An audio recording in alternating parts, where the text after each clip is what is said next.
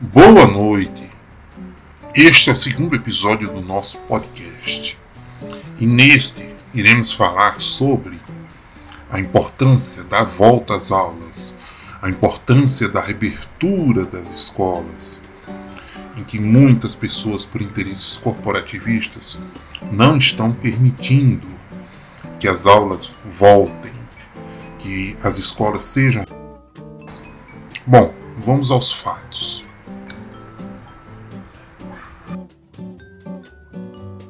Retorno às aulas presenciais nas escolas do DF, no contexto da pandemia do novo coronavírus.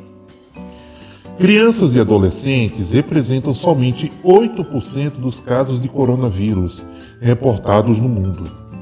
A distribuição de casos na faixa etária pediátrica é menor até os 10 anos, aumentando a susceptibilidade com a idade. A grande maioria dos pacientes pediátricos apresenta casos sintomáticos leves ou assintomáticos do coronavírus, necessitando apenas de cuidados sintomáticos domiciliares sem indicação de internação hospitalar. Quando presentes, as manifestações podem ser respiratórias, como tosse, coriza, espirros, dor na garganta e ou dificuldade respiratória gastrointestinais, como dor abdominal, náuseas, vômitos e diarreia, ou ainda quadro de febre isolada sem outros comemorativos. Há também uma extremamente rara, grave e potencialmente fatal síndrome que pode acometer crianças após a infecção em questão, que é a síndrome inflamatória multissistêmica pediátrica, temporalmente associada à Covid-19. Em diversos países, os boletins epidemiológicos mostram que as hospitalizações de crianças e adolescentes representam apenas 2 a 3% do total de admissões hospitalares. As crianças contribuem pouco para a cadeia de transmissão da doença, o que reduz significativamente o impacto do fechamento das escolas na pandemia. Ao contrário de outras infecções respiratórias virais, as crianças não são os principais vetores de transmissão do Covid-19. A evidência nos locais onde houve reabertura mostra que crianças contribuem pouco para a cadeia de transmissão, mesmo quando frequentam a escola.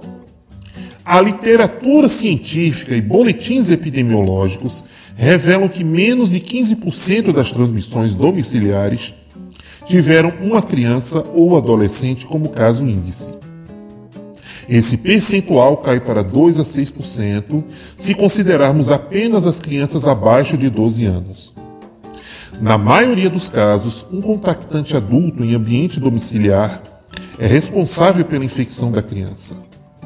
Demonstrou-se em estudos que menores de 5 anos são menos susceptíveis à doença e transmitem pouco. Já os adolescentes se infectam mais quando comparados às crianças menores. Todavia, têm melhor capacidade física e cognitiva de compreender sobre a doença, usar máscaras e respeitar protocolos. A ausência de aulas presenciais oferece riscos irreversíveis à saúde das crianças, agravando condições psiquiátricas, compromete a segurança alimentar, aumenta a taxa de gravidez infantil, o número de abusos e maus tratos, uso de drogas e violência. Em relação à saúde física e mental das crianças na atual conjuntura, sabemos que o isolamento social prolongado, sem conviverem com seus pares, oriunda do fechamento das escolas, trouxe graves, graves danos à saúde física e mental das crianças elas já constituem grupo vulnerável, independente da classe socioeconômica a qual pertencem, simplesmente por sua condição de pessoas em desenvolvimento. Um estudo da Academia Americana de Pediatria de 2020, com quase 13 mil crianças, registrou taxas significativamente mais altas de comportamentos suicidas até 3,7 vezes maior em relação ao ano anterior. Nos três meses de grande isolamento social e de escolas fechadas, sem socialização. No Brasil, um estudo conduzido pelo Instituto Sou da Paz, Unicef e Ministério Público do Estado de São Paulo mostra que 83% dos estupros de vulnerável durante a pandemia ocorreram dentro de casa, sendo que 3 em cada 4 vítimas de estupro no período são crianças.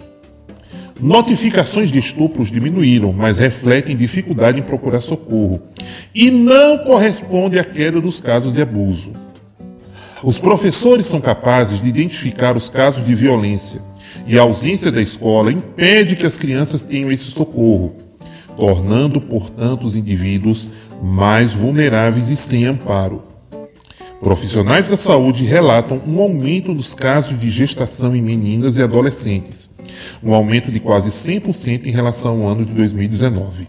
A interrupção da atividade presencial aumenta o risco de evasão escolar, pois crianças em situação econômica vulnerável têm pouco ou nenhum acesso ao ensino à distância de qualidade.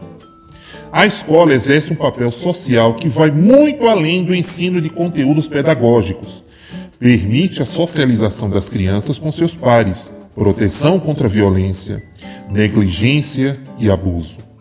A escola é o principal denunciante. Aumenta a capacidade de resiliência, permite que as crianças vivam experiências lúdicas, compartilhadas, ensinando sobre cooperação, convivência com as diferenças, compartilhamento de decisões, enfrentamento de desafios, negociação de conflitos e controle de impulsos, entre muitas outras habilidades fundamentais para a vida em sociedade. A escola sozinha não é capaz de resolver todos os problemas sociais, mas sem ela, nenhum problema social é resolvido. Esta é a primeira parte do nosso podcast sobre reabertura das escolas.